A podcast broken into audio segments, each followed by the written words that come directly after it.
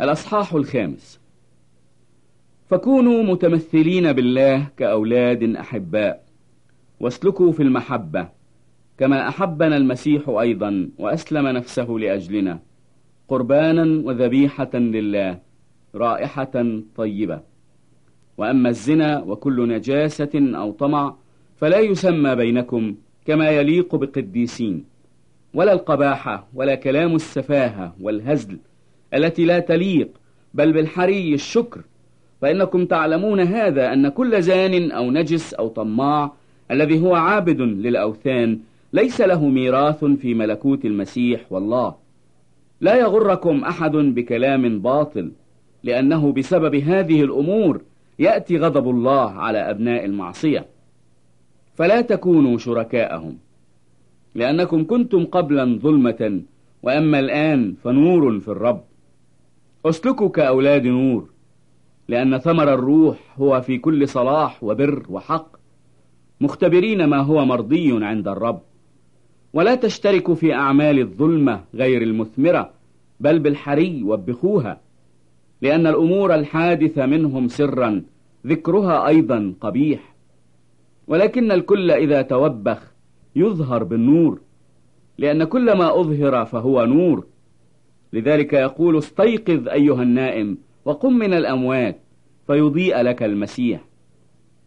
فانظروا كيف تسلكون بالتدقيق لا كجهلاء بل كحكماء مفتدين الوقت لأن الأيام شريرة. من أجل ذلك لا تكونوا أغبياء بل فاهمين ما هي مشيئة الرب. ولا تسكروا بالخمر الذي فيه الخلاعة بل امتلئوا بالروح. مكلمين بعضكم بعضا بمزامير وتسابيح وأغاني روحية مترنمين ومرتلين في قلوبكم للرب. شاكرين كل حين على كل شيء في اسم ربنا يسوع المسيح لله والآب. خاضعين بعضكم لبعض في خوف الله. أيها النساء اخضعن لرجالكن كما للرب. لأن الرجل هو رأس المرأة كما أن المسيح أيضا رأس الكنيسة. وهو مخلص الجسد. ولكن كما تخضع الكنيسة للمسيح كذلك النساء لرجالهن في كل شيء.